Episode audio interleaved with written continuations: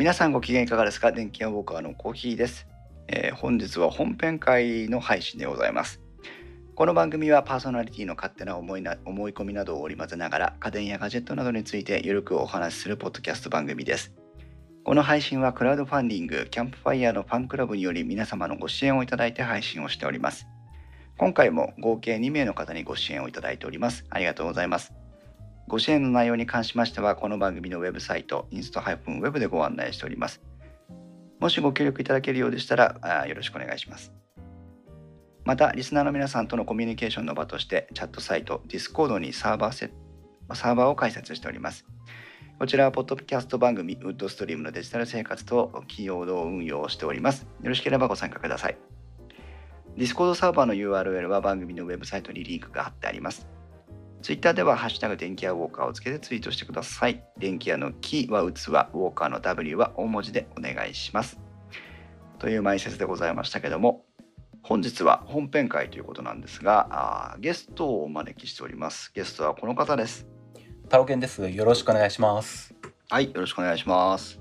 えー、タロケンさんのご紹介をさせていただきますが、タロケンさんはまあ電気ウォーカーにも何度かゲストで登場していただいたこともあるんですが、えーだいぶちょっと久しぶりな感じになっておりますけども、えータロケンさん自体は静岡県でシズマックというマップル製品を取り扱う、え修理とか販売を行っているシズマックという会社の代表をやっておいでで、でさらにポッドキャスターとしても活躍してらっしゃいます。ポッドキャスト番組はあ IT マイティと、えー鉄道日トークと、えまああとはクリラジの方の えっとアップルンルンとトレンドウォッチとクリジクリラジテックアベニューとあとは体操のジムナスティックスニュースラジオショーあなるほどーですね。うんはいなどを配信されています。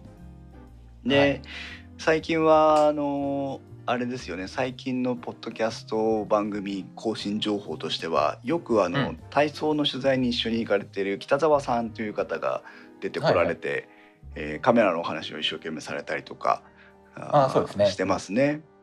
うん。あうんのプロのカメラマンなので北澤君はまあ体操の写真を一緒に撮ってもらってるんですけど、えええええまああのもうあのなんだ仕事上は全然必要ないのに体操を撮るためだけにあのソニーのアルファ9を買うことになったりとかですね。えあの散財っぷりが半端ないんですけどそうそう。北澤さん大あの全くそうそうそうあの全然あの収入にあの関係ないのにあのし全然収入になってない体操ののためにあのなんか130万のレンズを買う羽目になってるのがあのかなりひどい目にやってますね。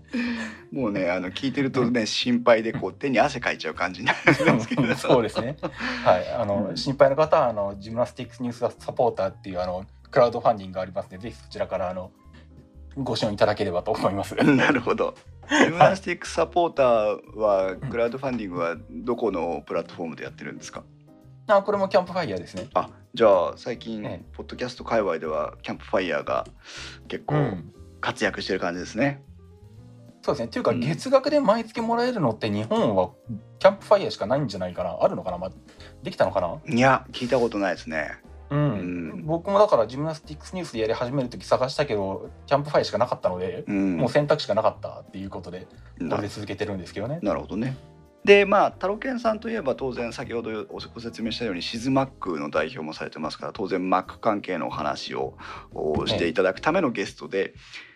で電気予防会にも過去は、えー、と木澤さんとタロケンさんをお招きして Mac と Windows を対決したりとかですねうん、さまざましておりますけども今回も当然のように Mac のお話ってというふうに、えー思われたんじゃないかなと思ってるんですけど。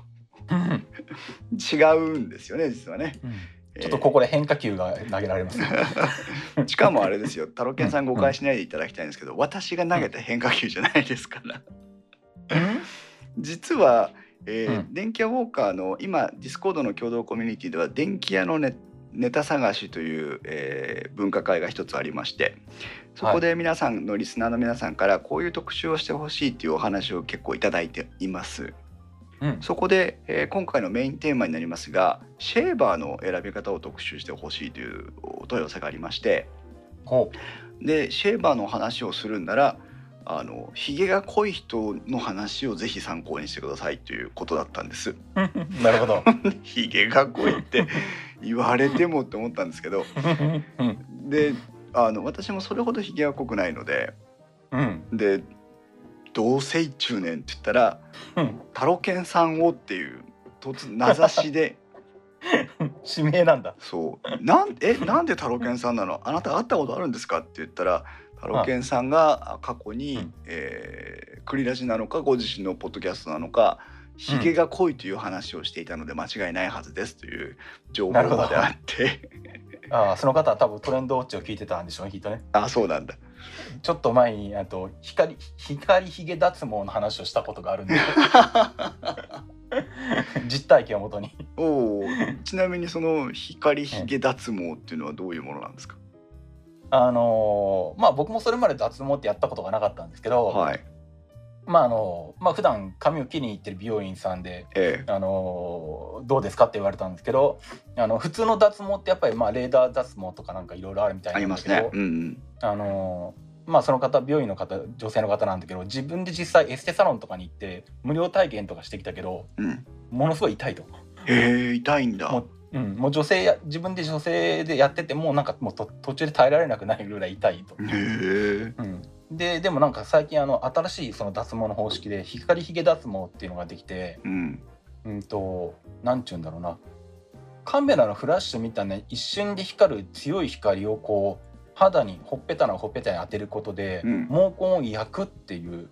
方式で、まあえっとまあ完全に毛根がなくなるわけじゃないんで永久に生えなくなるわけではないけれど、うん。まあそれによってまあ当分内で日が生えな生えなくなったりとか薄くなったりとかっていう方式がまあ出てきてでまあそこの僕が行ってる美容院さんでその機械を買ったんですけど、うん。どうですかって言われて。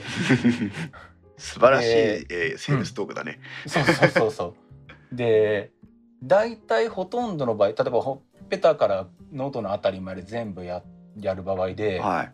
えっとそのなんだ毛根の状態によってその時光を当てたタイミングで、うんえっと、毛根が焼ける毛根と焼けない毛根があるんで1回で全部はできないんで。だいたいえっと半年ぐらいうん。続けるとまあ1ヶ月に1回行ってうん6ヶ月ぐらい、半年ぐらいあ違うな10回ぐらい行ったからもうちょっとかうん。うんうんまあ、10回ぐらい行くと大体ほぼ毛根がまあ焼き尽くせるというか。まあ、ほぼ、えー、と脱毛ができますよとで1回あたり6,000円ですっていうことでじゃあ立派に6万円ぐらいかかっちゃうんだ。6万円はかかったわけなんですけどはそれでもそれまで毎朝ひげを剃るのにい。うん。シェーバー使ってうん。ちゃんと剃ると15分とかぐらいはかかってたんですね下手したら20分とああ。それは立か。うん派にひげ指名されるぐらいの量ですね。うんうんうん、でまあ朝特に急いでいる時とか朝中継で早い時とかでもそんなにかかってるのがまあなくなるとか短くなるんだったら、うん。6万円ならありかと。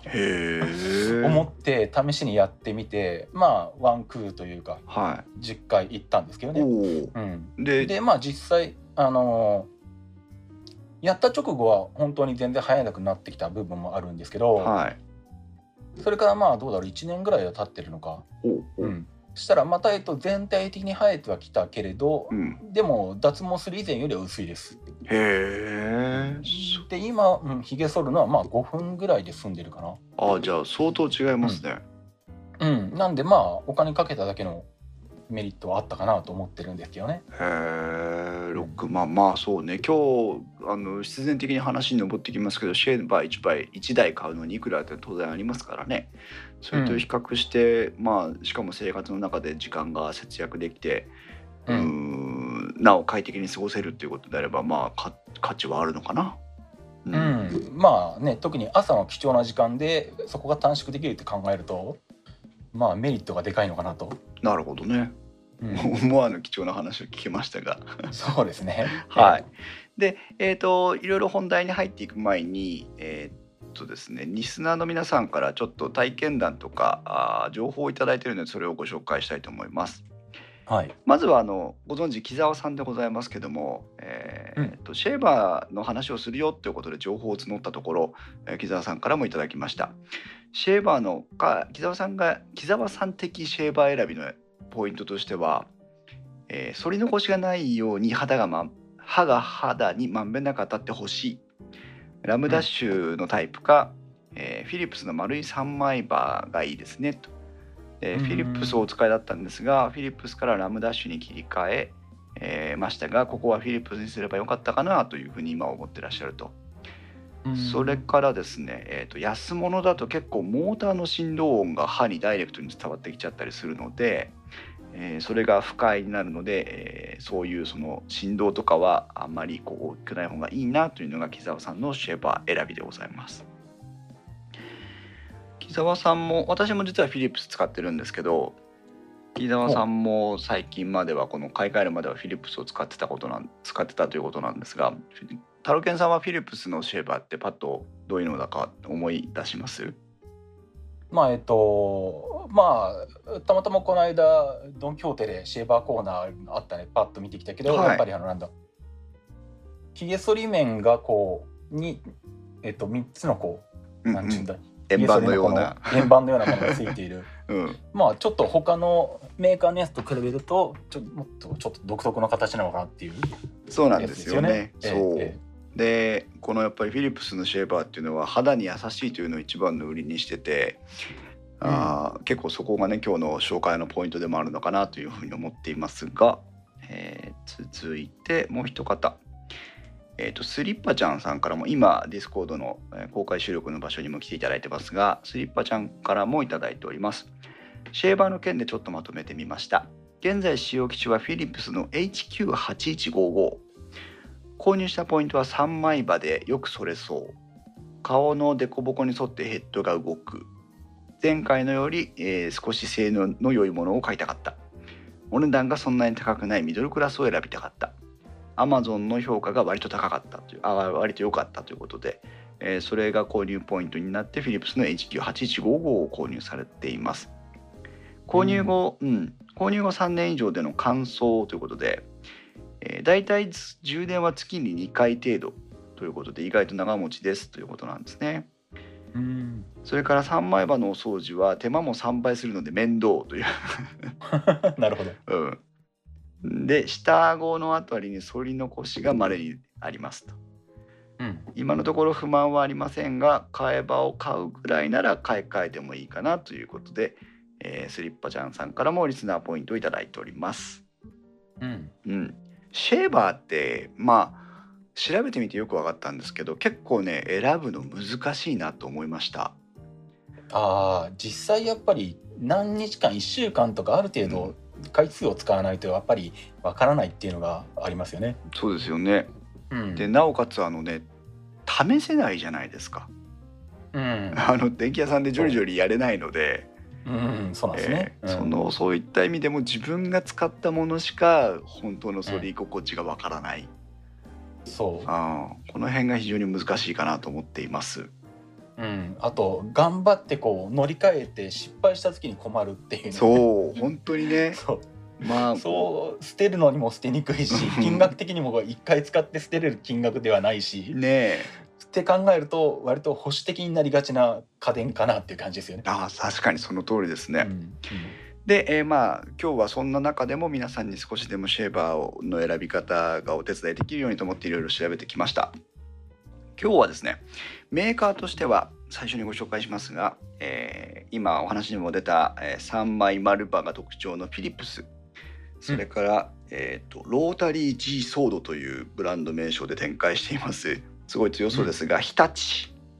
ほはい、そして、えーっと一度で剃り切る。だから肌に優しいというブラウン。それから、えーパナソニックのメンズビューティーラムダッシュでございます。ううん。そして最後に、えーっとイズミというね、えーメーカーさんも入っております。うん。はい。で、えーっとそれぞれの、えーウェブサイトのリンクはディスコードにも貼ってありますのでディスコードの、えースクロールを少し戻ってもらうとリンクがありますので皆さんご覧になってください。でまずいきなり商品やブランドの話をするんじゃなくて、えー、とシェーバーの選び方2018気になるキーワードから言ってみたいと思います。はい。キーワードその1は深剃り。まあ、うん。シェーバーですからね。あの、うん。ひげを剃りたいからシェーバーを使うわけですし、えーシェーバーに求める基本性能はやっぱり深剃りだと思うんです。はい。で一番なのはやっぱあの T 字のカミソリいわゆる普通のあの手で剃るタイプの刃物を使うタイプのカミソリというのは、うん。えっとまあさまざまな技術革新がありますしタイプも千差万別ありますので全てがそう言っていいのか分かりませんけども考え方としては刃を直接肌に当てて切るじゃないですか。そうですね。ね、なのでこの肌に直接刃物が当たってあのはひげを剃っていくので一番深剃りできるのはやっぱりその T 字カミソリなんですよ。うんうん。うん、ここがまず基本の前提としてあってうん。その上でじゃあどの方式でどういうブランドどういう、えータイプのシェーバーだったら、えーそれに匹敵はしないかもしれないけど似たような反り心地が得られるかっていうところが、まあ、選んでいくポイントになるのかなと。うん。タロケンさんはまあひげが濃いって15分も剃らなきゃいけないってことでしたけどその、は今まで使ってきたシェーバーの中で、うん。深剃りにうん。こうこのメーカーのこれは良かったなとかあー深剃りで困ってるんだよねとかなんかそういうエピソードあります？いやーそれがですねはいちゃんとシェーバーをちゃんと買い始めてからはい。ラムダッシュしか使ったことないんですよ。うん。うん結局やっぱりあのもともとなんだちゃんと買ったのはもう高校の時にひげが濃かったんではもう先生から「お前ひげ剃れ」って言われるぐらいもうひげが生えてたい、うん、ぐらいで。はい。で当時は当時はナショナルが一番、まあ、今のパナソニックがはい。肌に優しいよっていうふうに僕は聞いたので、うんでパナソニックのやつを使い始めて、うんその時はでも、うん、まあそうだなナショナル。まあもちろん一番最初やすいあの一番最初に買った頃はもう本当に高校とか中学子供の頃だったんであの旅行用普通だったら旅行用の2,000円ぐらいの丸いやつとかはいはいはい。も使ってた頃はあったけど結局はまあそれだと全然時間がかかったりとか自分それなかったんで、うん。ちゃんと自分でお金を出して買えるようになってからもうラムダッシュしか使ってなくて、うん。ねえっとしかもなんだラムダッシュの3枚刃が一番最初に出た頃かな？ほうほうほに2万か3万ぐらい出して3枚刃の一番いいのを買ってううん。まあそれ以来何個か買い替えてるんですけどずっとラムダッシュの3枚刃を使ってますね。まさにだから他のメーカーがそうよくわからない。っていううんなるほどね。とこなんですね、うん。まああのー当時ねどういう勢力図だったか分かりませんけど今もうまさにトップブランドですから、ラムダッシュといえば非常に、あのまあ順当な選択かなっていう気もしますけどすいつ頃お買いになったか分かりませんけどその当時の2万3万って言ったら相当高いですよね。うんうん。まあただあの頃はそう。ただそれぐらいの一番最高機種じゃないと3枚刃がない状態で、うーん。多分1枚切ってるとまだ1枚刃じゃなかったかな。なるほどね。2枚刃でもあセカンミカミドルクラスぐらいな感じだったんですよね今はもうね1枚切ってるやつでも3枚刃とかあるんでそうですね。最高5枚刃まで出てるので、ううんん、まあね手に入りやすい金額でへ買えるようになったんですけど、うん、まあ当時はそれでやってましたね。なるほど。ちなみにラムダッシュは、まあ、今の状況で構わないんですけどラムダッシュの反り心地はいかがですか、深取りという意味では。うんまあ、まあ1回では済まないけど、まあ何回23回とかやっていれば、うん。まあ十分それたのかなという感じになるんでえまあそれほど、あのー不満はないですけどええ。まあでも欲を言えばまあ1回で済めばそれに越したことはないんでえうん、果たして他のメーカーはどうなんだろうなと思いつつでもいまいちこう敷居が高くて乗り換えられないっていう、うん状態ですね。うん、なんか話せば話すほど多分皆さん同じように感じてるんだろうなっていう気がしますね。うんうんわかりました。続いてキーワードの2番目ですけども、キーワードの2番目は寝ている毛、癖のある毛でございます。うんあーシェーバーとそのカミソリ T 字のカミソリとの違いのもう大きなところの一つに、えー、とその肌に沿って生えてしまっている毛とかえーまっすぐ生えてない毛とかっていうものに対してシシェーバーは一様に、えーなんていうのかな反り味が悪いというかなかなか反れないことが多いわけじゃないですか。まあ苦手というかね苦手なところ、うんメーカーが苦労するところですね。そうなんですよ。でこれはなぜかというとカミソリは刃を直接当ててひ引き、まあ、反ってますけども、うんシェーバーっていうのは大なり小なりハサミと同じ構造構造をしてるんですね。うん。内側の刃、まあ、内刃と言いますけどと外刃とで挟み込んで切ってるのでうん。その内刃と外刃の間に入ってくれないと当然切れないわけですよ。そうですね。う。ん、で内刃と外刃の間に入るように穴を大きくしたりしたら今度皮膚とかが挟まって切れちゃうので危なくて使えない、うん。うん。そうすればもう最小限の穴や溝でそのひげを引き込まなきゃいけないと思うからあのその辺りがまあ二律背反で、えー引き込みたいんだけど危ないからできないとかうんさまざまな状況があってこの寝ている毛とか癖のある毛とはあー非常に苦手としています。さらに、あのここには載せていなかったんですけど太郎健さんの話を聞いててあこれもポイントだなと思って追加をしますが、えー、と長い毛っていうのも実はシェーバー苦手です。そうですね。ですよね。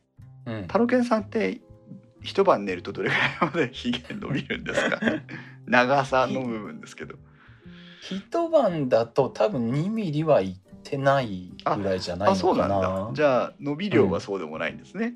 そうですね。ただやっぱりその喉元とかで気がつかない反り残しがあったりすると、はい。3日ぐらい経ってるともう普通のうん。歯じゃ反れないのでうん。際反りの方であなるほど。なるほどうんなるほど。っていうことはやるわけですね。そうなんですよね。毛が短い間は比較的その、えっと毛の弾力というか強さがあってピンと立ってますけど伸びてしまえばしまうほど、えっとシェーバーの外側に当たって流れていっちゃうのでうんあーやっぱりそのいかに長く伸びた毛を、えーシェーバーの中に引き込んでいくのかっていうのも大事なポイントです。そうですね。はい。キーワードの3つ目。肌への負担でございます。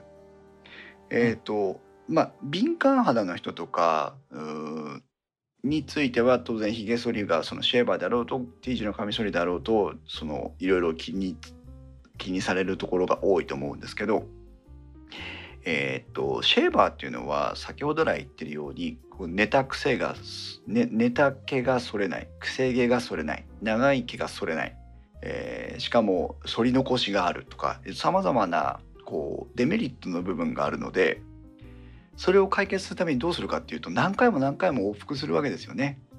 そうですね。ねうんそうするとカミソリも当然歯に直接肌に直接歯が当たってるので負担が大きいんですけどシェーバーも往復してしまうことで同じような負担があー肌に加えられてしまうんですね。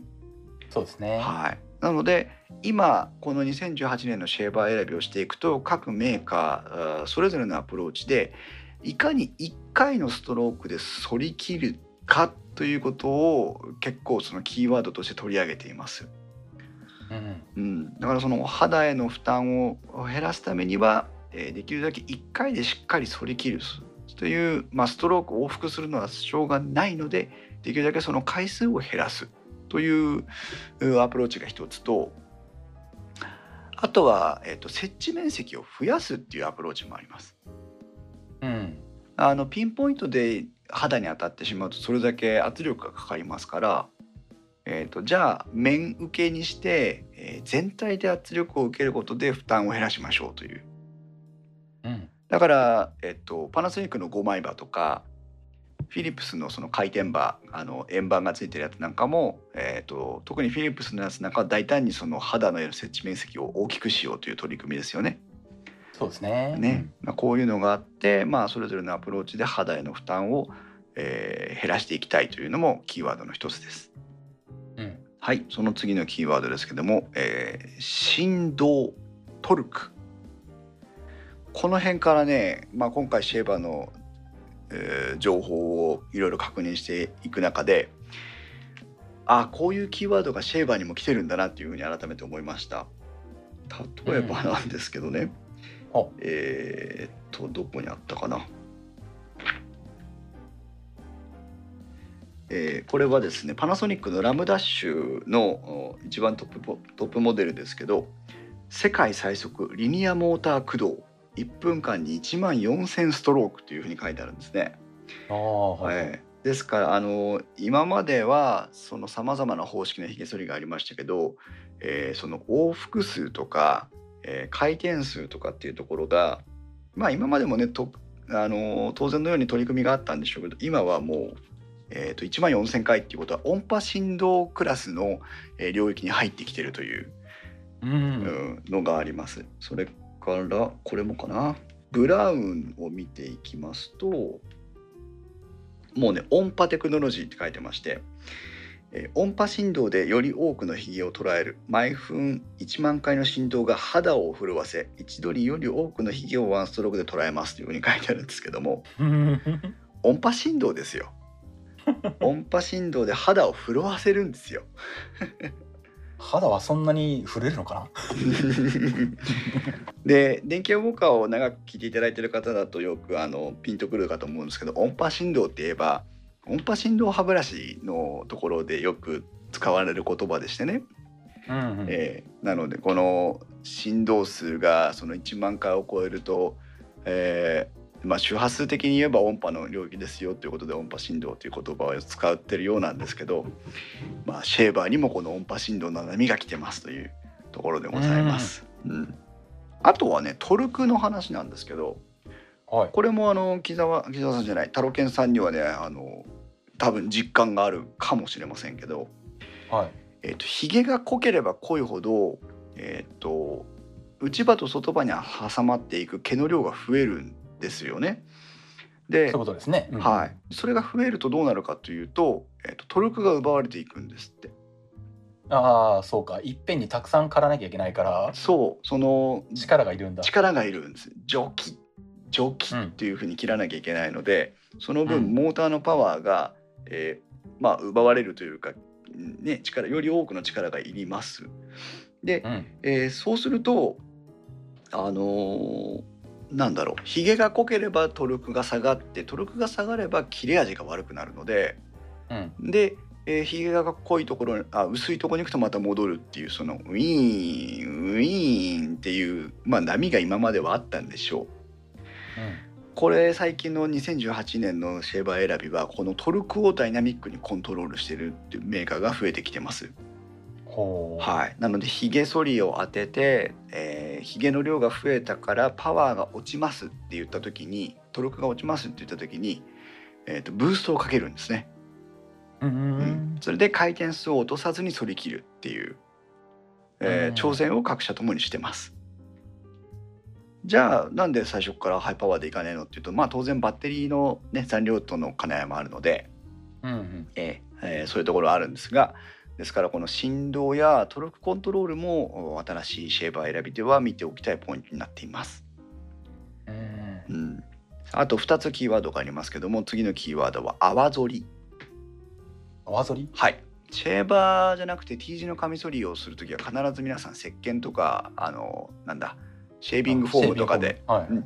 あの肌を、えーまあ、保護するというかね潤滑剤の代わりにそういうのを使いますけども、えー最近のまあこれは最近だけじゃないのかもしれないんですけども大きなトレンドとして、えー、とお風呂場で使えますよという防水機能を謳っているものが非常に増えていましてうん。で今はその石鹸を使ってあ泡泡の状態でシェーバーを使えますというのを売りにしてます。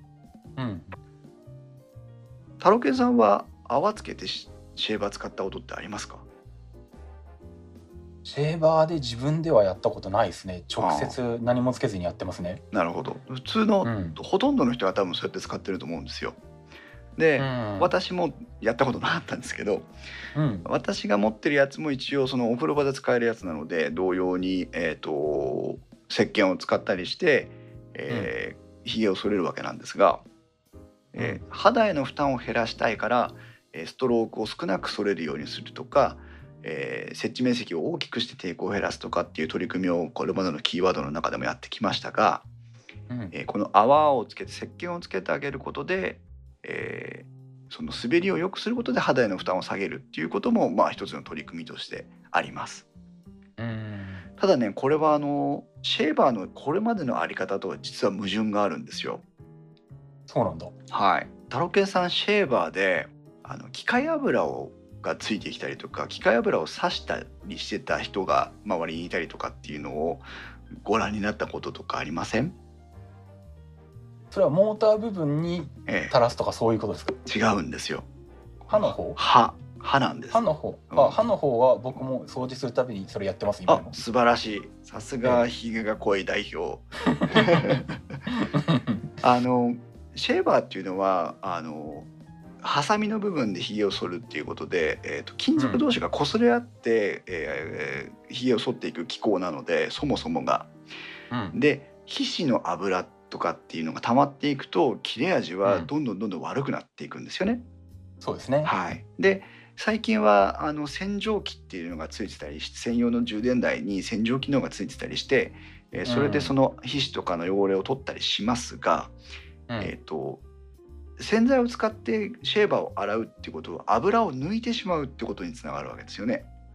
ああそうか。はい、で油を抜くとどうなるかっていうと摩擦部分に負担がかかるんですよ。ああなるほど。はい、なので、えっと昔はその小さいなんだ目薬みたいなボトルで機械油をね、ポタポタつあの垂らして、えーシェーバーをメンテナンスするっていうのは結構あってうん最近はまあそもそも性能が良くなったりしてるので油を刺さなくてもいいよというメーカーがあったりとか、あーいろいろあとはクリーニングフォームみたいなやつに、えー潤滑剤が入ってたりするものがあったりして。うんえーまあ様々なんですけども、えー本当にシェーバーを大事に使っていこうかと思ったらあの結構そのオイルアップそのオイルをさしてあげることが大事なポイントにもなっています。うんで泡取りとオイルをさすっていうことは相反する行為なので、えーうん。この辺がちょっと難しいところかなという気はします。なるほど。うん、ただまああー洗浄剤その、えー充電台で洗浄するところの薬液にそもそも洗浄能力と潤滑能力がついてたりするのも出てきてるので、えーまあ、時代としては泡取りの方向に行ってるのかなっていう気もしますね。うん。はい、キーワードの最後ですけども、えー今ちらっと出ましたが洗浄と乾燥で、うん。えーとトップモデルの機械を中心に、えー各メーカーともにその大きい充電台っていうのがついてまして。うん。この充電台は、えー、と充電機能と洗浄機能を合わせ持ってる場合がほとんどです。うん。で、えー、と洗浄機には専用の洗浄液みたいなアルコールみたいななんかこうパックに入ってるやつがありましてね。はい。それで、えー、とひひげ剃りシェーバーを清掃しながら充電もしつつ、えー潤滑剤も、えー入れてやるっていうようなことをしています。ブラウンが最初にやり始めたやつですねあそうなんですねブラウンが一番先駆けなんだ。そう一番最初にやったのブラウンですねこれさすがシェーバーのブラウン。ブラウンモーニングリポートのブラウンですからね。そうですね でこの洗浄も、えーだんだんこう進んできてその潤滑剤のせ機能を持つようになってきたりとかもするんですけども意外とね皆さんはシェーバーが不潔なものであるっていうことに対して意識がないと思うんです。うんあのひげ剃り自体も他人と共有しちゃいけないものの一つじゃないですか。そうですね。ね。まあ店頭で試せないのも理由の一つがそれですよね。そうですよね。ではうんうん。肌を傷つけたりとかその、うん。えっ、と血がついたりとか、うん。えーまあ、そういったものもろもろものものがあるので、えーうん。綺麗にしておくに越したことはないというのが、うん。えー一番大きなポイントだと思うので、うん。その辺も含めてですね洗浄とあと乾燥機能が最近ついてきてるようです。ああなるほど。えー洗浄が終わった後乾燥までして、えー一つの工程を終えるというえー形にもなってきてるので、まあ、その辺もね、えー今まで最近のシェーバーを持ってた方でも、えー洗浄台クレードルがどういうふうに変化したかなっていうところを見ていくのもポイントかと思います。うんはい、ざっと、えー2018年シェーバー選びの気になるキーワードを太郎健さんと共有したんですけども。はい結構ありますよね。そうですね でこれだけのポイントを頭に入れながらシェーバー選んできてくださいよって言ったらもうなんとなく嫌になっちゃっていつものやつ買おうかって気になっちゃいますよね。うんまあ特にやっぱどれもすぐにその店頭で実感できるわけではないから、ねやっぱり難しいですよね。難しいですね。これはだからね調べていく我々もお結構我々というか私の方も結構、うん。えー悩みながらあーまとめをしております。うん。さあで、えっと具体的にまあ各論というか各メーカーの、えー最近の傾向をまた太郎健さんと共有していきたいんですがはい。じゃあ一番の太郎健さんの太郎健さん一押しパナソニックのラムダッシュからいきましょうか。はい。はい、えーラムダッシュはですね、えー毎日をちょっとクリエイティブにクリエイティブということでパナソニックが最近、えーブランド展開をしていますが新密着5枚刃というですね、え5枚刃のシェーバーがトップモデルで入ってきています。はいはいこれ太郎健さんがね3枚刃のやつを買ったというところからもう時代は変わりまして5枚刃でございます。うんで、えースペックとして各メーカーのシェーバーを比較していく中で、えー、といろんなポイントがあるんですけど、うん。えー、とまずシェーバーの基本としては、えー、と駆動方式往復振幅するタイプの、えーシェーバーなのか、えードラムが回転するタイプのシェーバーなのか、えーはたまたフィリップスのようなこう円盤型のシェーバーなのかっていうところがありましてラムダッシュは、えー往復型えー左右に、はい。えー行ってこい行ってこいするタイプの、えー内刃がついています。そうですね。はい、でこのね、えー、とまたあれですよ。だんだんシェーバーもね、あのー炊飯器と同じようにこじらせてきた感がありますけど。何？ダブル厚釜とかなるの？えそうそうそうそうそう。踊り炊きとか入ってくるんですけど。長長年の研鑽と技の結集っていうのが一番最初の方のページにありましてね。うん。日本刀と同様の製法が使われた鍛造技術という 焼きうん。鍛え研ぎ澄ますといった鍛造技術が、まあ、さ対摩擦性に優れたステンレス刃物工刃物工鍛造刃を作り上げました、うん。外刃の超合金型を1000分の1ミリの誤差も許さずに正確に削り出す熟練の技をはじめひげを剃るための最適構造の追求と高精度に研ぎ澄まされた刃によって圧倒的な深剃りを実現しますということで、うん。えーだんだんこう眉唾系のえー文句が踊るようになってきております。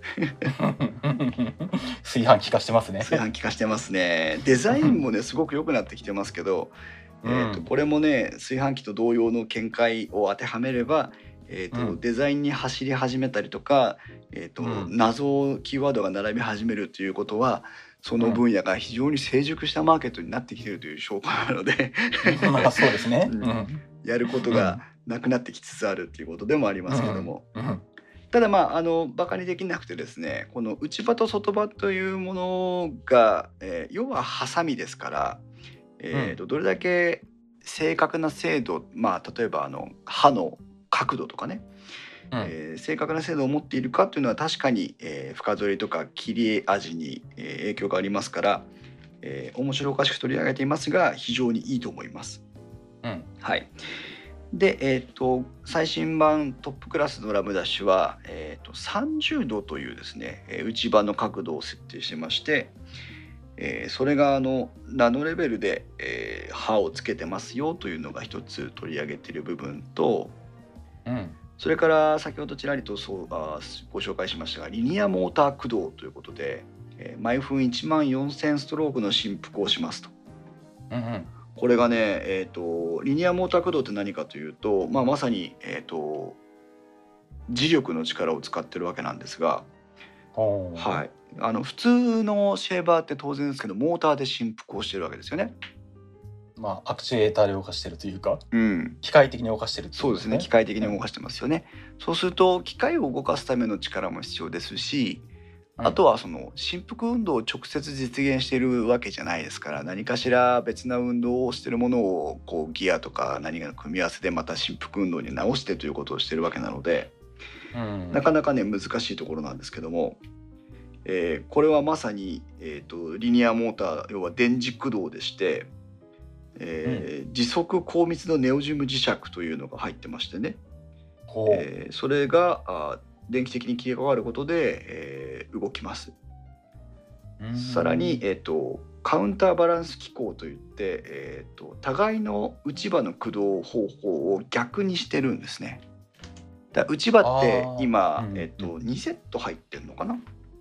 その2セットの内場の動き方向を左右互い違いにしてるので、えっと、左に全員が行ったら左にガンと揺れる全員が右に行ったら右にガンと揺れるってことじゃなくて、えっとうん。お互いにカウンター方向に動くので、えーシシェーバー自体の振動は抑えられてますよという、ああなるほどそういうことか。うん。なかなかね技技物でございます。うん、うん、確かに。はい、そして、えー、と 5D アクティブサスペンションという機能を搭載してまして。5D までいった。カメラだったらね 5D 次は 1D かって感じですけど。3D とかもはるかに超えてる 5次元の世界でございます。5D に行っております。はい、でこれは何かというとこれね口で説明できないですね。うんとですねシェーバーを握って反り面が自分に向くように要はマイクをえハンドマイクを握ってるような形を想像していただくとうん。このマイクの網網の部分がえーっとですねまず上下に動きます。上下っていうのははい。自分から見て向こう側と手前側に動くってことね。はいはい。向こう側手前側は前後に1ミリの可動領域があるので向こうに1ミリ手前に1ミリ動きますよという。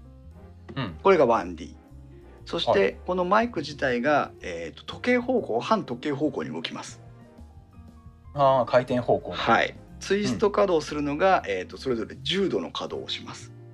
うん。はい。そして、えーこのマイク自体が上下上下にも動きます。要要はサスペンションクッションの方向ですね。はいはい。クッション方向には上下に2.5ミリの稼働、うん。はい。まだあります。これでまだ 3D だからね。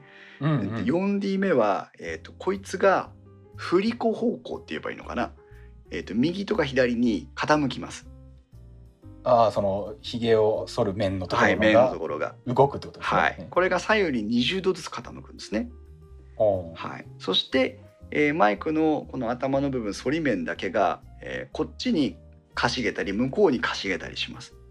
うん。これが前後に17度動きます。うん。はい。これで 5D おーなんでこんなに動かなきゃいけないのかっていうかもうプランプランじゃねっていうふうに思う 感じもしますが、うん。ここまで動いちゃうと、えーまあ、プランプランというよりはそのサスペンションなので、えーっとうん。動きをどうやったら吸収できるかっていうことと、えー実際はその顔の曲線に対して手の動きっていうのは比較的直線的なのでうん。手の動きが直線的なにもかかわらず肌と、えー反り面の抵抗をさまざまな方向で受け流すことで負担を減らしますよっていうのがこの、えーうん。ラムダッシュの 5D アクティブサスペンションで。うん。他社も、まあえー、と同じような考えで、えー肌への抵抗を減らしたいというふうに考えています。うん。うん。まあこれは結構なんだろうあのまあ僕が使ってるラムダッシュは一応首が結構動いたりとかしてまあ何 D かわかんないんですけど、はい、うん、ある程度こう肌になるべくこう直直なんだ？肌にちゃんとぴったり合うようにこうんうんううん追随して動いてくるんですけど、うん。えっと安いので首振りしないやつを買ってきてそれでやってみるとよくわかるけどやっぱりそのうん。首振りしないと、あの手の角度でそれをこう補ってやって肌に密着されないとうん。反れる面が少なくなるので、やっぱりあー反るのに手間がかかるんですよね。へえじゃああのーいかに密着し続けるかっていうところがやっぱりポイントなんですね。そうですね。特にだからしひげを剃る時間を短縮しようと思ったらやっぱりなるべく肌にちゃんと追随して歯の角度が変わってくれる方がいいので確かにまあこれは理にかなってるんじゃないかなと思うんですけどね。ああすごい。これはやっぱり、あのーヒゲゲストじゃないとわからない話ですね。なんか新たな新たなニックネームがついたぞ。私はまあうんそ反りやすさっていうことではサスペンションの威力を感じていますけどうん、あの密着していかいいかにストロークが少なく反るかっていうことにあんまり実感をしたことがなかったのでなるほど非常にわかりますありがとうございます。うんうんそれからですねえーっとこれがまあえーっとヒゲセンサーというので、まあ、あのトルクを制御するパワーを制御するっていうのもえーラムダッシュの最新版トップクラスにはついていますし、うんあとね音波洗浄モードっていうのがついてます。ほ先ほど言った音波振動をするといったその内場の部分ですが、えー、とハンドソープとかボディーソープをうーんと水でちょっと薄めたやつをシェーバーの部分につけて、う。うんえー肌に当てずにスイッチオンをするとその振動で泡立てて汚れを落とすよという機能がありましてあ、お掃除機能なんだ。そうそうそういう洗浄があの肌の洗浄じゃなくてシェーバー自体の洗浄が、えーうんクレードルがなくてもそういうことができます。ああ、なるほど。はい、さらに、えー、とクレードルの方も進化がありましてうん。これねあの別に何の手間も手間もかからないので全く文句はないんですけどうん。あータロケンさんって洗浄が機能がついたクレードルってお持ちですか？いやー、それもね、実は使ったことないんですよ。あなるほどじゃあ、うんここでタロケンさんに質問ですがはい。この新しいラムダッシュの一番新しいモデルの洗浄台これにセットしてスイッチを押すと,、えーと洗浄して、えーとまあ、加熱乾燥して充電もして終わるんですがはい。どれぐらい時間かかると思いますか？あ、今見ちゃった。ホームページで。なるほどいや、長いなと思そうってね。答えは90分、そうですね。うん。洗浄をしてその後に新たな機能として除菌をします、除菌。はいで除菌をし。した後で加熱して乾燥させるえー除菌はやっぱりナノイとか出てんのかね？ああそうだどこか書いてないかな書いてないかな もうここまで来たら、もうここもナノイ出してほしいなと出し。てほしいですね ぜひ出してほしいけど当然出してくると思ってたんだけどない出してこないんだないですねないか。もうあの、なんならあのシェーバーでし、ね剃ってる間にナノイ出しますみたいな感じでも いいのいいで。ね顔に向けて出してほしいなっていうね。パああナソニックならね。多分あの来年のモデルにはナノイついてきますね、うんこれうん、ねそれ欲しいですね。はい。という、まあ、ラムダッシュでございましたけども簡単なお話になりますがあー鍛造バックスライドそうですねこんなところでございます。うん次のところに行きますがじゃあ同じような方式を採用しているものとしてじゃあモーニングリポートいこうかなはい。ブラウンでございます。うんブラウンもですねえっ、と基本は、えーラムダッシュと非常に似ています。うん。はいえー、と基本方式シェーバーの内場の動き方は、えーラムダッシュ同様に、えーさ往復する左右に動くタイプの、えーものを使っています。まあ、音波振動テクノロジーというものを使っているのと、えーそれから密着 3D ヘッドということでえーやはり先ほどのサスペンションのような構造がついています。うん。まあ、3D だからこっちは向こうは 5D でこっちは 3D ですからね、うん。うんえーちょっとまだあれかなと思うんですが、えー、とどこが 3D なんだ？なんかホームページ見るとなんか小さくなんか前後稼働するヘッドとうん。上下フロートでうん。顔の曲面を自動的に追随し密着って書いてあるかな。ああこれですね。あーそうだね、えー、と先ほどのラブダッシュと比較すれば、えー、と押し込み方向に動くものとそれから、えー、と手前方向奥方向にかしげる方向それから、えー、と内場外場の部分が、えー独立して、えー左右に、えーサスペンションで傾くということで、えーまあ結構細かくサスペンションクッションを使って、えーやってくれています。うんでまあブラウンが一番望んでいるのは1回で反り切るということを今は一番の売りにしてまして。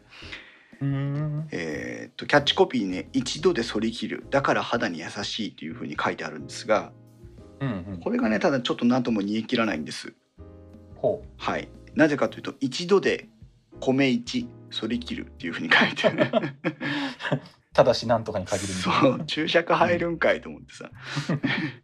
一度でというのは最小ストロークでという意味ですというふうに中記が書いてありましてなるほど。最小ストロークであればそれは一度じゃないんじゃないんですかというふうに聞き聞きたいですね 確かにね。最小ストロークでしょって、うんそうでうね。ん最小ストロークで反り切るでよかったんじゃねっていう、うん 確かにね。はい、ちょっとあの、うん勇み足というかあの気持ちが前に出ちゃった感があります。そうですね、それはね。はい、ただまああの基本は非常に、えーこ抑えてまして先ほどラムダッシュではそのステンレスを、えー日本刀の技術で鍛造するというふうに書いてましたが、えーこちらはですねチタン加工の極薄リフト刃を使っていますとかああったりしてやはりその外刃の、えー加工精度とか内刃の加工精度というところにも、えーフューチャーしているのがブラウンの特徴でございます。うんはい、えー先ほどのラムダッシュとそれから今回のブラウンはどちらも外刃の構成が5群構成、えー、と5個の、えー外刃がついてますよということですね。はいでそれぞれがサスペンションがついていたりその先ほど言ったネタ系癖毛をリフトアップしたりとかっていうさまざまな機能がついているその5群で構成されてますよということになっています。うんそんなところかな。あーはいあと。なんかホームページ見てるとはい。気になるのが、うん。えーっとなんだ？ヒゲの濃さを読み取り自動でパワーを調整する人工知能テクノロジーって書いてあるんだけど、うんそのね人工知能はどう生かされてるんだっていうところは、うんえーちょっと聞いてみたいところですが、えー先ほど言ってるそのまあヒゲの濃さによって低下していくパあのトルクそのパワーを、えーブーストしてあげることで、えー一定の反り味を維持しますよという結果的には同じ制御方式になっています。あはい。ーこれは何？あの w i f i でネットにつながって AI でこうなんか 学習していくとかそういうことをやってくれないのかなっていうね。おそらくここまで書くんだね。おそらくないと思います。将来的にそういうのは出してくんないのかなみたいな。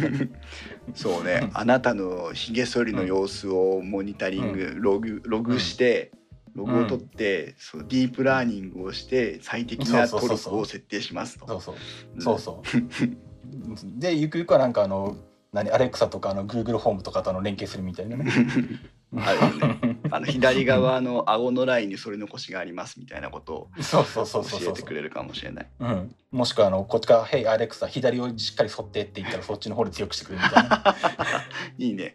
うん。まあただえっと冗談のように言ってますが、えっと歯ブラシの世界では、えースマホとの連携って実はもう始まっているので。ああそうなんだ、うん、あの、うん左の上が磨き足りませんとかっていうの実はもう教えてくれる機能があるのでへえなので、えー、と今笑い話でやってますが冗談じゃなくそういう世界はすぐ来ると思います。ね可能性はありますよねはい。ね、うん。で、えーパナソニックのラムダッシュブラウンのブラウンと同じように、えーこのいわゆるスタンダードなシェーバーの形をしているもので、えー次に出てくるのは、えー、と日立でございますね。はい。はい、えー日立はインスパイア・ザ・ネクストというブランド展開ををキーワードの展開を続けていますがひげ剃りについてはねちょっとデザインにものすごく走っている部分がありますロータリー G ソードというのが最新のトップモデルになるんですが、えー、と今までのシェーバーよりももうちょっとソリッドなデザインで、えーまあソードというふうに書いてありますから、えーちょっとうんやっぱ刀とか剣をイメージした、えーソリッドなデザインを施行しています。それから日立の一番のポイントは、えー、と振幅方式駆動方式が、えー、とロータリー式です。そうですね。これいつからなんだろう？昔からなのかなっていうの全然私もわからないんですが、えー、とあー。外場は一つの大きなドームになっています。うん。えーなので昔からあってとか、えっと、安いモデルなんかでもう一つ一つのねトラベル用とかっていうとドームが一つポコンとあるだけの外場のやつがありますけどもうん。あれは通常は、えー内場の方は左右に振幅をするわけなんですが、うん。えーこの、えー日立については中には回転のドラム場が入ってます。そうなんですよね。うん、うん、おご存知ですか？うん、多分もう20年前にはもうあったと思うんで。そうなんだ。じゃあ日立のお家芸なんですかね、そう。もう本当に昔からこのロータリーシェーバーを売りにしてるわけですね。なるほどね。うんうん。でこの日立のロータリーシェーバーはどうなってるかというと中の回転バーが、えー、と一つのまあ筒になっていますので、えーうん。それを一定方向に回し切りしていくことで、まあ、振幅とは全く違うアプローチで刃が切れますあの火がそれますよというのが一つうん。あります。それと,、えー、と今はねこの回転場なんですけど、えーとサイクロイドエンジンという名称でですね、えーこの内部の構造についてまあ、そのトルクの制御とかそういったものについて、えー名称をつけてるんですがうん。これがですねなんとロータリーなんですけど音波振動します。ほここでも音波振動ですよ。ーああそうなんだ。でもおかしくないですか？だってロータリーなのにどうやって振動させるのっていう。う んどこがどう振動してるんだろうねこれは？ねあの悩むんですけど、えー、とこれは、えー、と回転方向ロータリーのそ動きはそのままに内場を、うん。えーといわゆる普通のシェーバーと同じように左右に、えー振幅させてますえでしかもこれがね、えー、と1万8,000回ということで、うん。えー今までのパナソニックの1万4,000回とかブラウンの1万回よりもはるかに高い、えー振動をしているのがこのロータリー、えータイプの日立のシェーバーになります。うん。1万8,000回の、まあ、わずかな振動なんですけど微振動をすることによって、えーまずひげを内場と外場で挟んで挟んで切る時の振動あー抵抗を少なくするということと、うん。まあ、あとはその振動でその、えーうまく外場から中にこう引き込みたいっていうところもあるのかもしれません。うん。はい、という振動をしながらなおかつロータリーで切っていくというえーものになってましてヘッドはあ 3D 密着レザーヘッドということでブラウンと同じ 3D でございます。うん。ただし、えー、と奥手前方向のかしげる方向に対する角度は手前側だけに20度ということで、おえーまあ、えーブラウンの場合は、えープラスマイナス10度でした。ぶ10度でしたけども、はい、えーそれがまあ手前側だけに触れるよというえー方向にはなっています。うん。で、えーと押し込む方向クッションの方が3ミリということで結構ね、えー、と押し込み方向のクッション性は強いですね。そうですね。はい、うんそして泡立て機能ということで、えー洗せ洗顔料をつけて泡立て機能をすると先ほどの、えーどこだっけ？パナソニックは、えーと洗浄のために泡立てしましたけど、うん。えーこちらの日立は、えー、ひげ剃りのために泡立てをします。ひげ剃りに洗剤を塗ってちょっと水を垂らして泡立てオンにしてウィーンってして泡が立ったらそのまま剃れというああ肌につけとかなくてもいいんだ。そう。あのなるほど。これもねあの面白いと思います。うんでし1万8,000回の振動で泡立てるので、えーあロータリーバの高速回転で泡立てるので、えー結構きめの細かい泡が立つのかなというのを期待しています。ああまああと直接肌につけなくていいっていう風になる。なんか肌に直接そのなんだそういうローションとかうん泡とかつけたくないのは、うん朝ひげを剃るから服着てる状態やってるんでなんか垂れてくる,、くると嫌だなとかなんかそういうのもあるんで。まあ、そそうですよね、れ考えるとシェーバー側から泡が出てくれるんだったらその辺もなんかやりやすいというかね、うん。心配なくできるのかなって感じはしますよね。確かに。どうしてもお風呂で使えるよっていうとなんとなく夜のタイミングを想像しますけどひげ剃りって朝するもんですから、そうなんですね。うんタロケンさんが言ったように確かに泡がこっちについてれば、うんあー服とかにあんまり心配せずに使えると、確かにその通りですね。うん、そうですねん。それはポイント高いな。そして、えー今まで他社になかった機能として、えーとこれはロータリーの、えースペースを活用してですねは LED ライトが仕込まれています。光ります。光る。光るうん、ソテラだ、ソテラでピカピカ光る。そういうことじゃなくて。イルミネーション的にそうそうそうそう。えそういうことじゃないんです。しかもあの 違うんだ反ってるところを明るく照らして反りやすくとかいうことでもないんですね。ないですね。まあええ見えないからね。ね これはあのん光触媒の加工が、えー刃にしてありまして、おうえー除菌とか、えーそれから汚れを落とすために光を使うというほーん。光触媒という言葉は、まあ、リスナーの皆さんも聞いたことあるかと思いますしタロケンさんもご存知ですかね？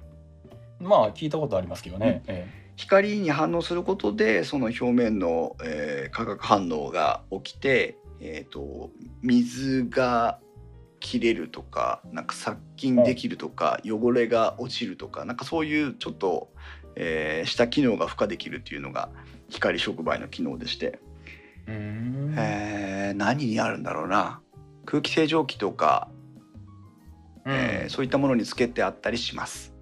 ああ確かにそうですね。うん。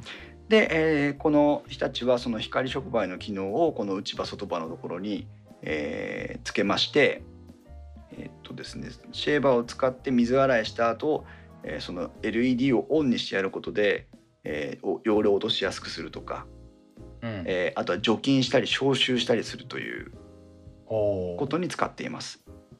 うん。これはあの LED をつけるスペースとかあと光の周りぐらいを考えると,、えー、と他社には真似できない技術かなというふうに実は思っていましてうんうん。やっぱりその内部の空間がしっかり空いてる日立のロータリータイプだからできる技なのかなっていう気がします。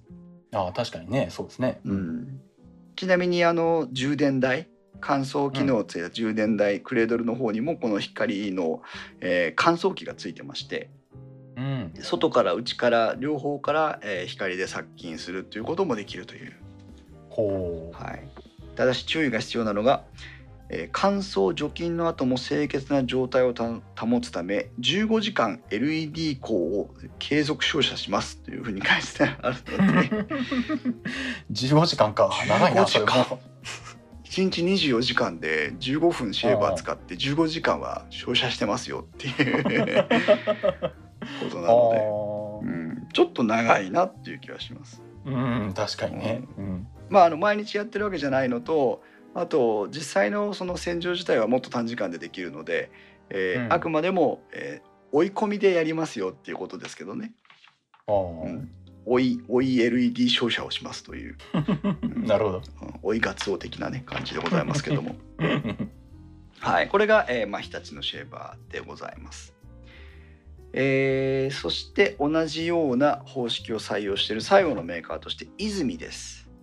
はい泉とか、まあ、あのこういった、えー、とドライヤーとかシェーバーとかっていわゆるその大手メーカーとは違うところのものが出てたり、えーうんするので、なんだこれっていうふうに思う場合があるんですけど、うん。えー多くの場合業務用として使われていたりする経験があったりとか、えー結構老舗のメーカーさんが多い実はしっかり見てみると。うん。えでこの泉もですね、えー、と本業は全然違うものなんですけども、えーいろいろこのシェーバーもやってまして、うんえーシェーバーは実は1962年にですねほう。ゼンマイ式のシェーバー。ゼンマイ？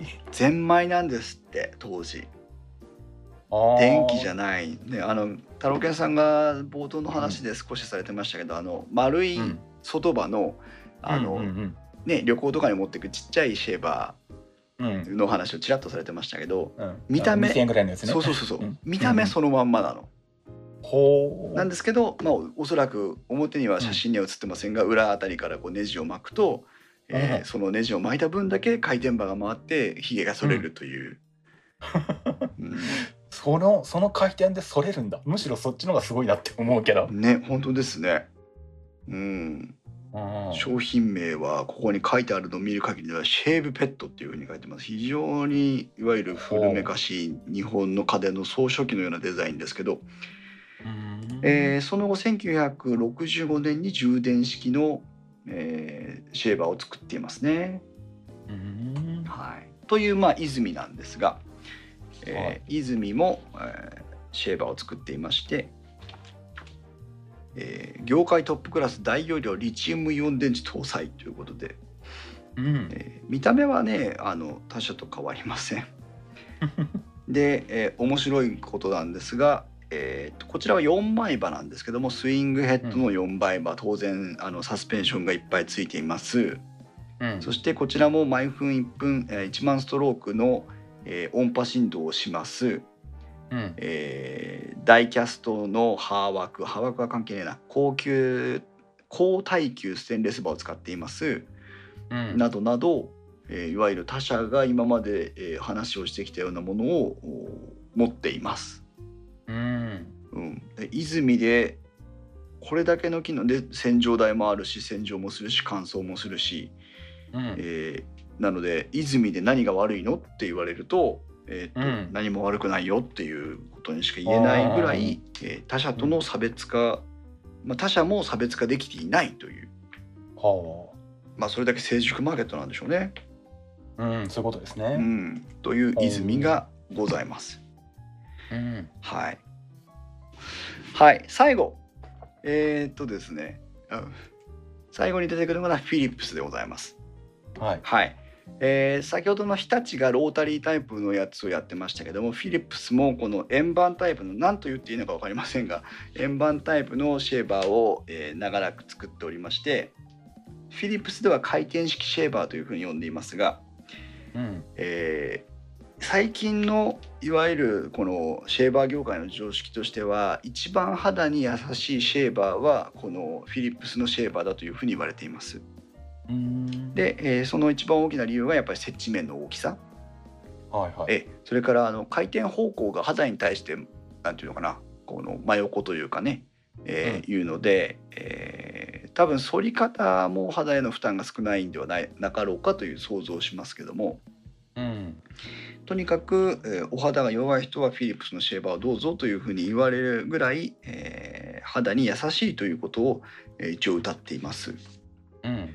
でこちらについてはですね先ほど、えーパナソニックでは 5D というね、え5次元の世界に行きましたがはい。フィリップスは8方向にヘッドが動きます。もう来年には16方向に行ってますね。ああいいですね。はい。8もうなんか、うんもう8632ってね。そうどんどんとこうでうんいずれは512方向に動くっていうそうそう。そうそうそう。もうなんかあのインテルの壊すとどっちが勝つかぐらいの勢いで。じゃあなんちゃらの法則が適用されるかもしれませんけどもそうそうそうそうそう。もうねここ8方向まで行くと説明をする気にもなりません。えっとうん花に密着しますということで、えーいいんじゃないかなと思いますけども、えーフィリップスを語る上で、えーその肌に接地面が回転式のシェーバーであることそれからその接地面が広くて肌に優しいことの他にも、えー、と回転場が反るたびに、えー刃を研いでいるというのも特徴の一つです。フィリップスは今ご紹介したメーカーの中で唯一、えー、と自動研磨システムを搭載してますというふうに歌っていまして。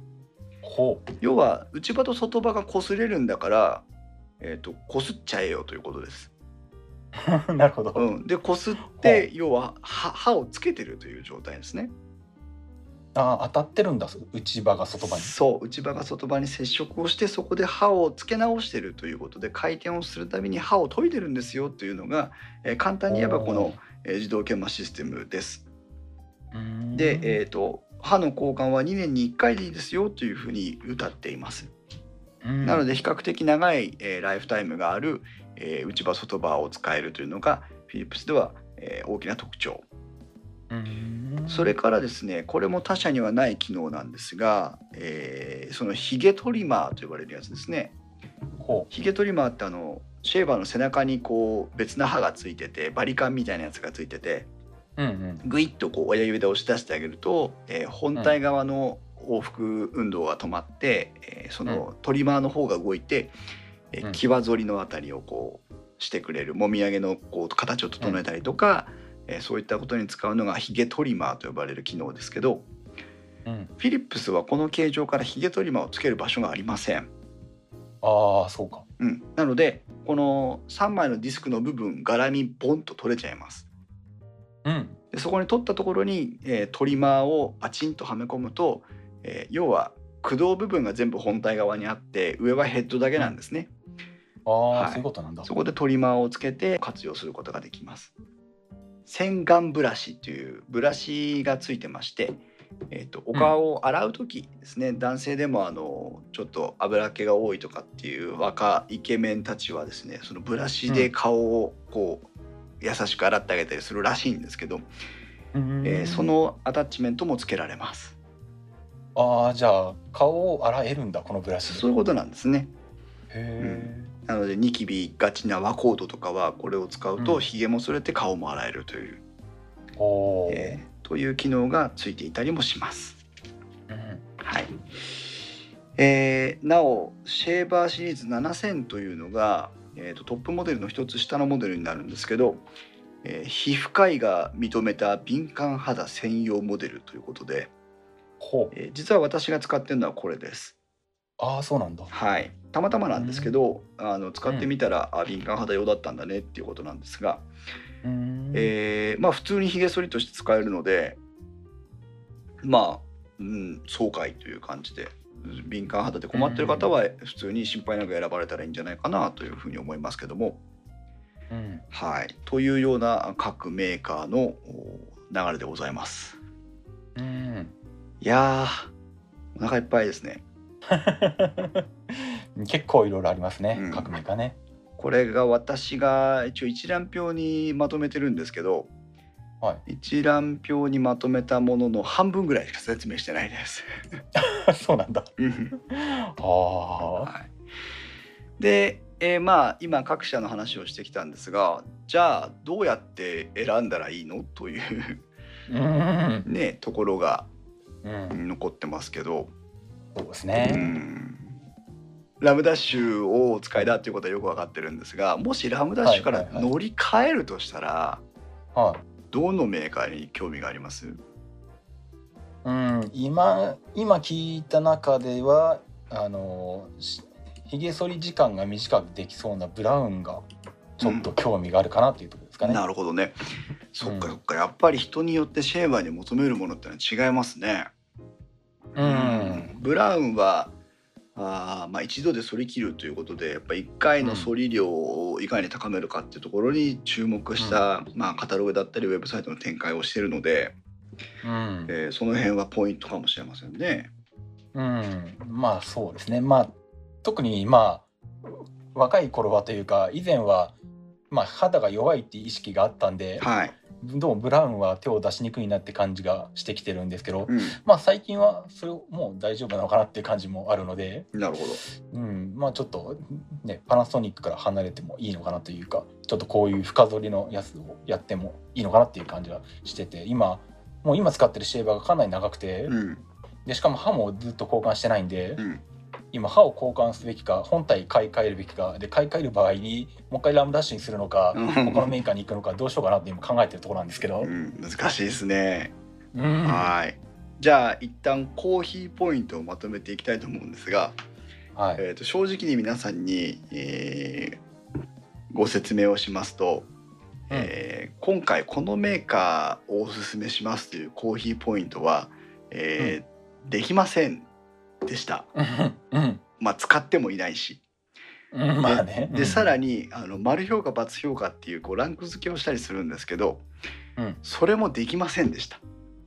なるほど。うん、っていうのはまあ今ご説明を聞いていただいてよく分かったかと思いますけど皆さんもあのよくお分かりいただいたかと思うんですけどやっぱりそそれほど飛び抜けてあの機能が際立ってるところとか性能が際立ってるところっていうのは実は今もうないんですね。まあそうですね、うん、なのでそれをまず一旦ご承知おきいただいて、えーなおかつ、えーコーヒーポイントにまとめていきたいと思いますが、はい。えー一番最初にご紹介するのは泉でございます。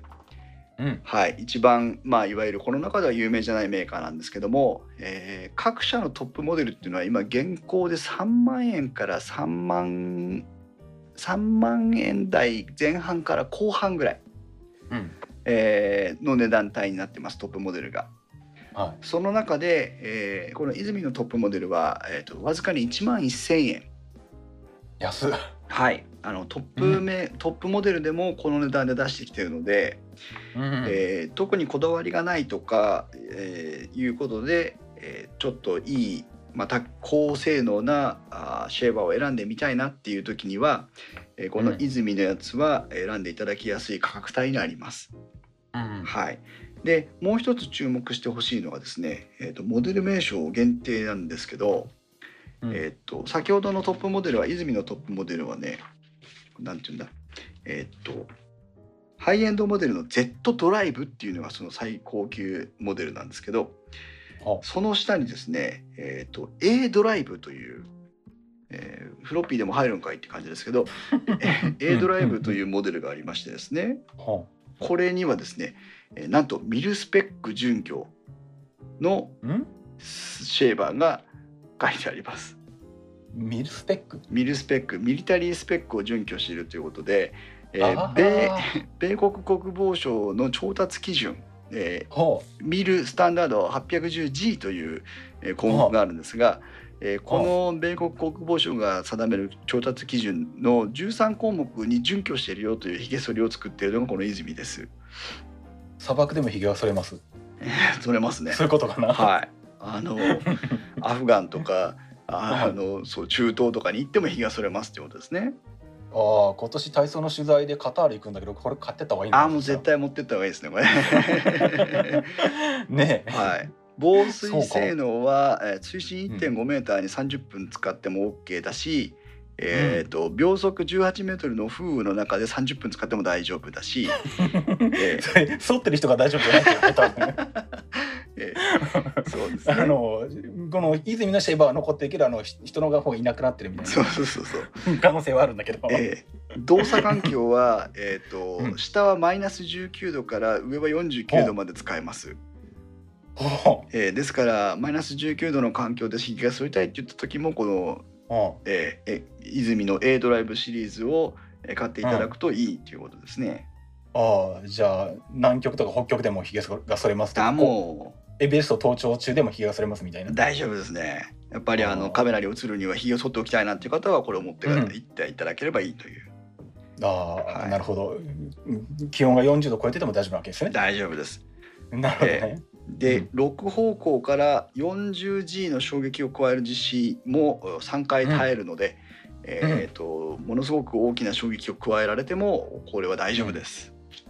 ああもういあの飛行機のあの中でこうカバンごと投げられても大丈夫ああ大丈丈夫ですね。中国とか行っても大大丈夫ですね。大丈夫ですね、あはい。あいいな。やっぱ海外はこれがいいかなそしたら。そう。だからスーツケースが壊れても、えー、とシェーバーは生き残るよっていう。生きて残ってると。とりあえず明日の朝のひげ剃りは大丈夫。大丈夫です。安心していただけます。なるほど、うん。これがあの非常にあのなんて言うんだろう。これうん。かカーキ色っていうのかな。あのブラウンっていうのかな。非常にあの、うん。ミリタリーを意識した配色になってるので、うんえーそういうなんかね日常生活にもタフさを求めるあなたにはもってこいのシリーズになっています。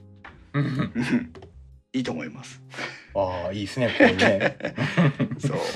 うんそして次にご紹介するのはフィリップあーっとどっちにしようかな。うーんと日立。うん日立はそのロータリーシェーバーということでねえー特徴がある機械あの方式を採用しているっていうのが一つ大きいところですが、えー、と YSS 安木鋼というですね。これも日本の、日本刀の製造方法に、えー由来している、えー、たたら製鉄法という精神を継ぎ精神を引き継ぐんだね。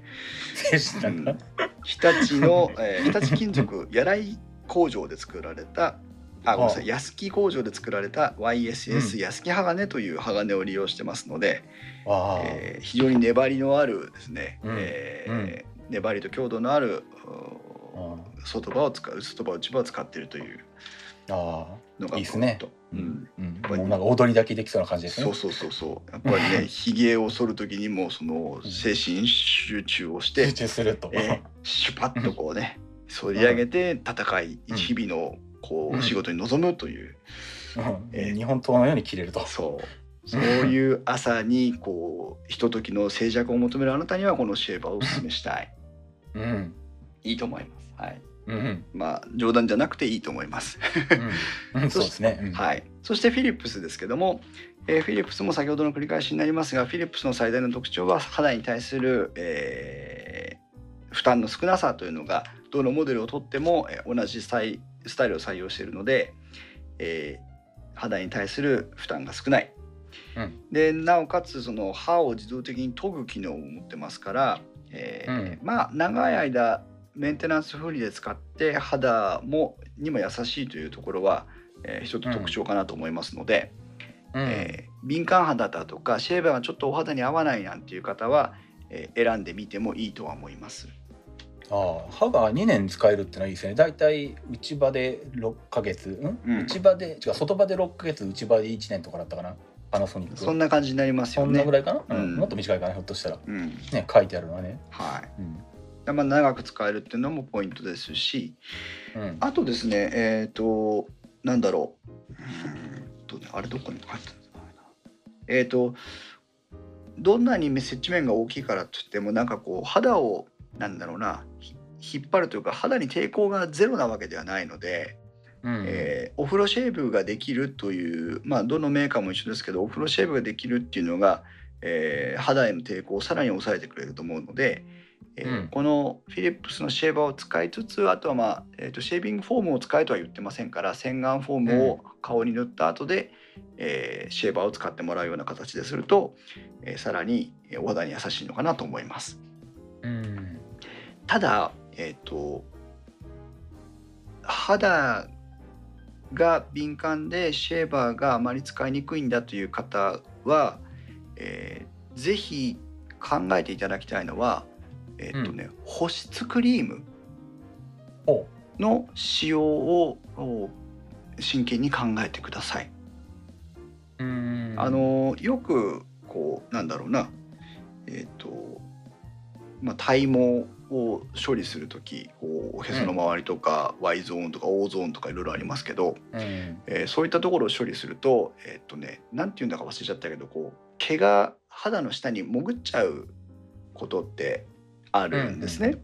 うん。でまあそれは自然とあの代謝が進んでいくと表に出てきて普通にぴょこっとひひげとしてまた出てくるんですが、えー、とこれの理由が何かって調べたところほえっ、とですね刃物で剃ったりシェーバーで剃ったりすると,、えー、と毛穴を傷めるんですって。あそうなんだ。毛穴というか毛穴の周りなんでしょうけどうん毛穴の周りを傷めると肌は、えー、と怪我したのと同じ状態だと勘違いをする。うん。で勘違いをするとどうなるかというと傷口を塞ごうとするんですね。ああはい、そうすると,、えー、と通常ひげを剃ってるうちは、えーあるいはひげを抜いたりした時は、えー、とひげが出てくるまで、えー、と別に傷口として塞ごうとしてないので毛穴が開いた状態で残ってるという。ただしただしそれを刃物とかで、えー、と傷つけてしまったというふうに錯覚をさせると,、うんえー、と毛穴を傷口だ塞げって言って塞いじゃうわけです。決勝版ちゃんが頑張るわけですねはい、あけそばちゃんがそう でそうすると,、えー、と毛根は残ってますからその塞がってしまったところに毛が生えてくるので、えーそのさまざまな肌のトラブルを巻き起こすと。ああそういうことなのかうんなのでお肌が弱くてひげ剃り苦手っていう方は、えー、ひげを剃った後できちんとその保湿クリームをして、えー肌に対して傷がつけついたわけじゃないんですよっていうケアをしてあげることで、えーその今まで気になっていたことが少し軽減されるかもしれない。ああちなみに僕は毎回ニベアを塗ってます。おおすごい。女子力高いですね。女子力なのか？ニベアは。よくわかんないけど、一番安物ですけど。うん。あでもニベアってすごくなんか実はお肌にいいとかっていうね噂も。あのまあまあね。あの安くてあのお手頃な割にはいいかなっていうね、うん、やっぱ塗ると塗らないとじゃあ違います？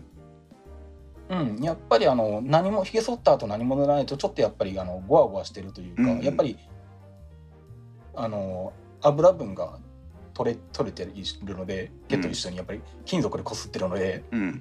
うん、なんか皮脂がなくなっているからこうなんだろうなもう必要以上に皮脂を落としたような感じになるんだと思うんですけどやっぱりちょっとごわつくというか、うんありますうんね、そんな感じがあるんでそうそううん、まあ、まあニビアでも、まあ、以前もうちょっといいローションとか使ったりしたこともあったんですけど、はい。何かしらは塗るようにしてますね。ね、なので、えっと、化粧水でもいいですし保湿ローションでもいいですし、まあ、太郎健さんが言ってくれたそのニベアとかでもいいんですけど、えっと、うん。自分のお肌の環境に合わせて、えっと、シェービング後のケアをしてあげることで、えーお肌に与える負担が軽減できるかもしれないので、うん。えっとそれをしただけで普通のシェーバーが使える方もいるかもしれませんから、えーうんそこはちょっと各自、えー考え直してみていただいてもいいのかなというふうに思います。そうですね。はい、そして最後に残った、えーブラウンとラムダッシュですけどもはい。ここはね本当にもう、えー、と性能スペック的にも拮抗していまして、えー変化変化とか違いを見つけるのが非常に難しい。うん。で価格帯も、えーほぼ一緒です。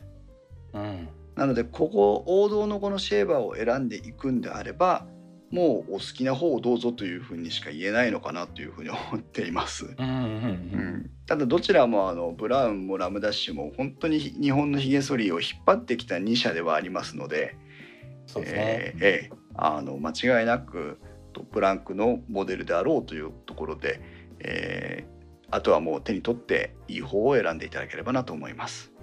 うん最後に、えー会話の話が先ほど来ちょこちょこ出てきてますが、えーはい各社の会話について少し調べております。お会話っていうのは非常に多くの種類がありまして、えーその割に皆さん会話を買ったってことは実はそれほど多くないのかなと思うんですね。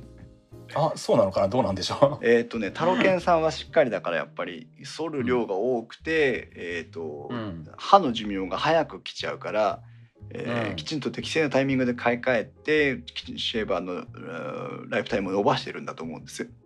まあ、まあそんなにあのカタログ通り買ってないけどカタログが書いてあるのの2倍か1.5倍ぐらいはうん期間的に使ってると思うんですけど、うん、でもまあ何回も、まあ、逆にボディが長く使ってるんで、はい何回も今までも買ってますね。私今までシェーバー買ってる中で一回も買えばって買ったことないです。あそうなんだ。うん、えそっちの方が普通なのかな？じそうなんだ？おこっちの方が普通だと思いますよ。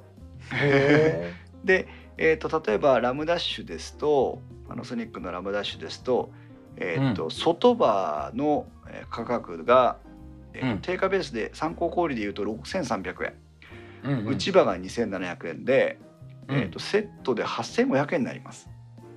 あ定価ベースでいくとね。はい、だ本うん本体が3万6000円とかっていうのに買えばが8500円って言われると,、うんえー、と買い直しちゃった方がいいんじゃない？って思う方結構いるのね。まあ確かにねう。んうんうん、ただ実勢価格いくらになるかというと大体5500円ぐらいになります。まあそんなもんでしょうね。うんあとはまあ買い方次第だと思うんですけど、えーこれがラムダッシュ。でえっと、ブラウンになるとブラウンのおブラウンはもうセットでしか販売をしていません。内刃と外刃がセットになりますけどもこれが実勢7600円ああちょっと高いんだ。ちょっと高めになります。そして、えーフィリップスになりますが2年持つよといったフィリップスですけどもこれこちらもセットでの販売になりますが、こちらはセットで5200円おう結構安いんですよね。2年そうですね。そう2 2年年持ってその値段だったら安いね。そう2年持って5200円なので、うん。そして日立のものは、えー外刃が6000円で、えー実勢5800円。内刃が5600円の実勢4800円。やっぱりうん。内刃が大きいので、えーとん。内刃の代金が他社と比べると高めだなっていう形になりますね。ああ、えー。でセット販売はありません、うんそして、えー泉ですけども泉については、えーとセット販売が3900円で実勢2900円ということで泉は本体も安いし買い場も安いというああ、あいいですね、それはね。そういう形になっています。う。ん。だひげ剃りって特にお肌の話になりますけどお肌が弱い方は、えー、とうんきちんとメーカーが定める、うー期間で内刃外刃を変えた方がうん。スパッと切れてる方が肌にかかる負担は少ないので、そうですうね。んそのあたりも、まあ、注目のポイントかなっていうふうに思います。うん特に反り味悪くなっていくとつい無意識のうちにこう押し付けちゃったり何回もやっちゃったりとかするのでうんやっぱりね肌の負担が大きいんである程度反り味が悪くなってきたらやっぱり変えた方がいいのかなとうん思うんですよね。そうですね。ということで、えー、タロケンさんをヒゲゲストにおお迎えしていろいろさ話をしてきましたが、うん。えー結論もう1時間30分話をして結論んどれだかわからないというのが答えになりますけども、うん。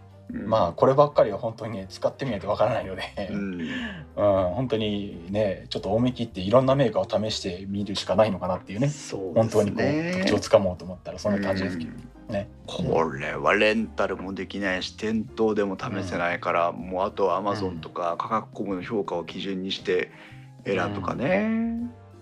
うん、でも結局なんだろうなこういう商品ってアマゾンとかまあそれアマゾンとか科学コムとかに書いてる人でいろんなメーカーを実際に試しましたっていう人のレビューだったら信頼していいんだけどうん、なるほど結局そのなんだ一人一人のサンプルも量も少ないのでそうですね。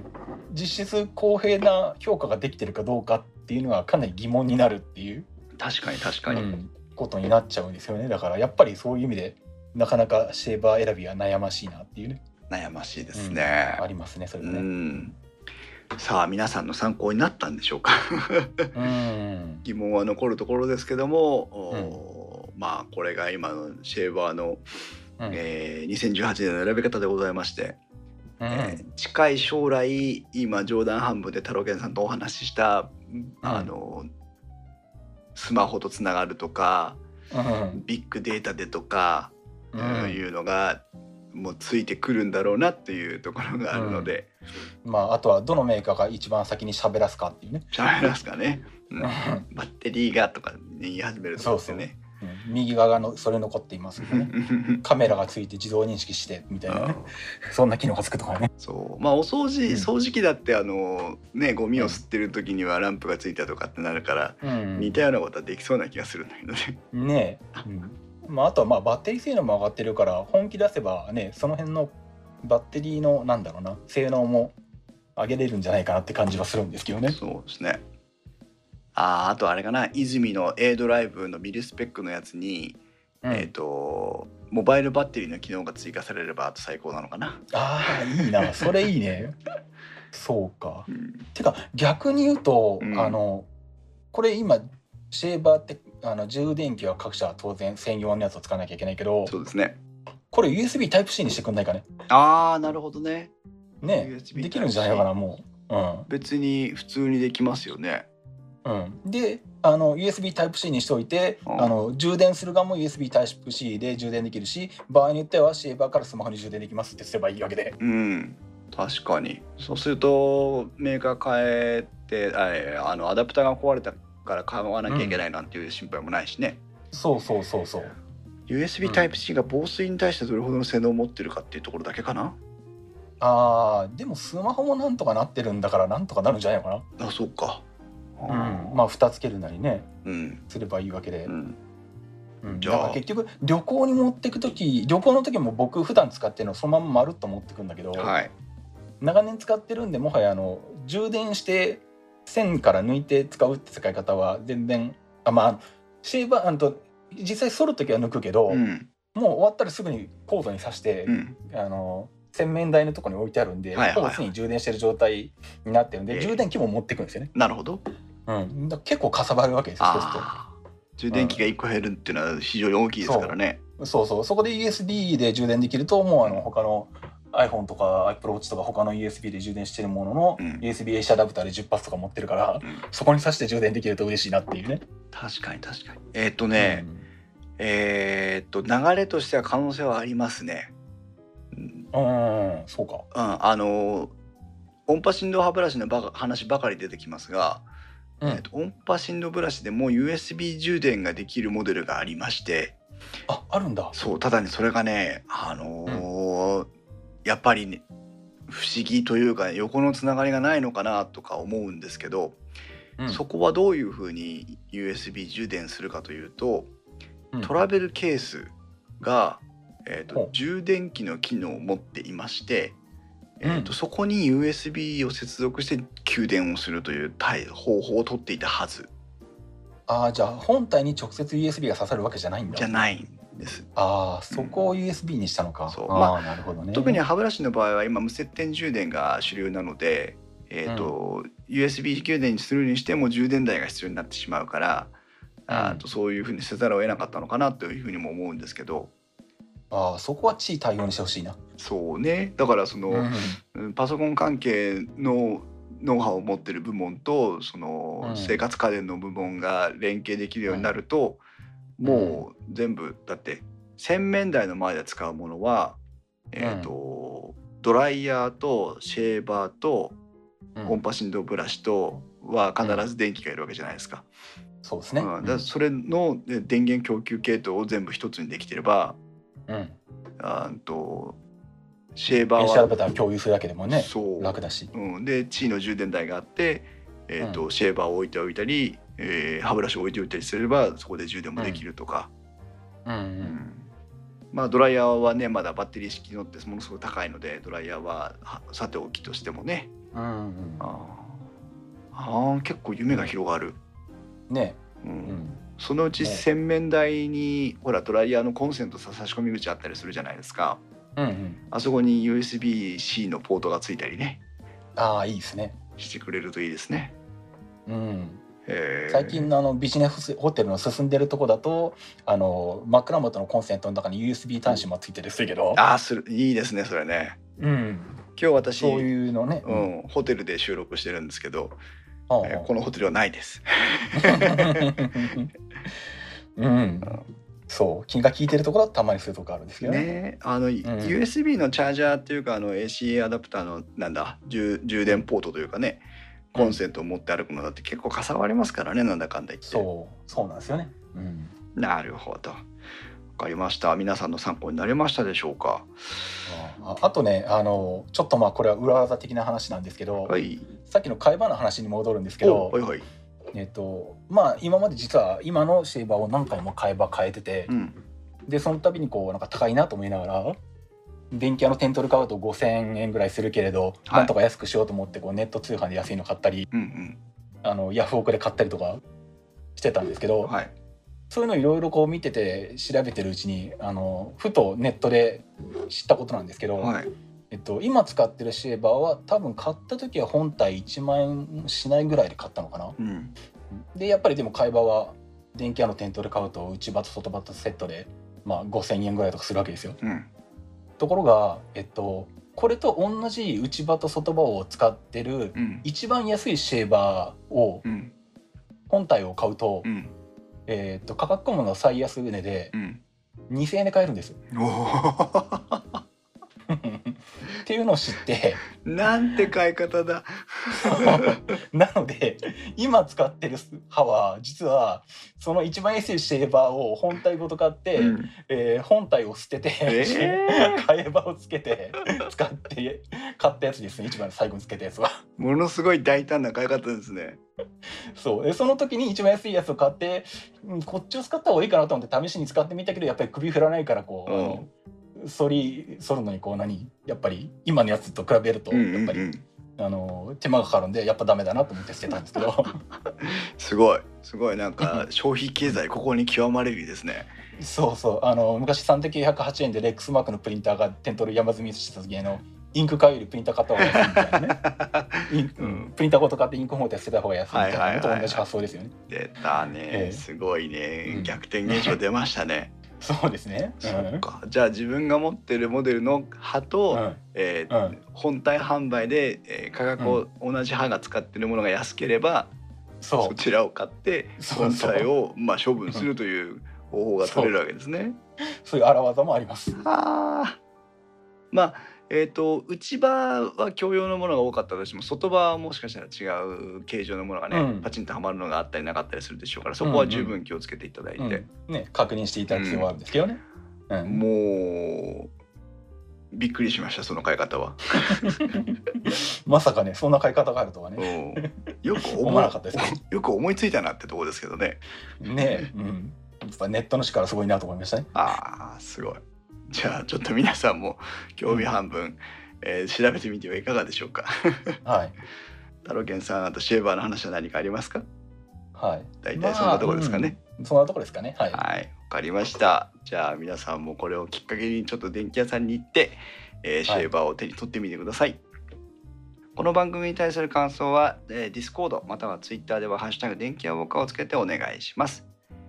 えー、タロケンさん本当にゲスト突然お呼びしてしかもヒゲの話ということで、うん。えーありがとうございました。いえいえなかなか面白いあお話で。また、はいヒゲの話の時にはお招きしたいと思いますのでよろしくお願いします。あはいまたよろしくお願いします。はい。えーっとタロケンさんが配信してます、えー各番組も皆さん興味があったらぜひ聞いてみてください。はい。ということで、えーそれでは皆さんまた次回の配信までさようならさよなら。ありがとうございました。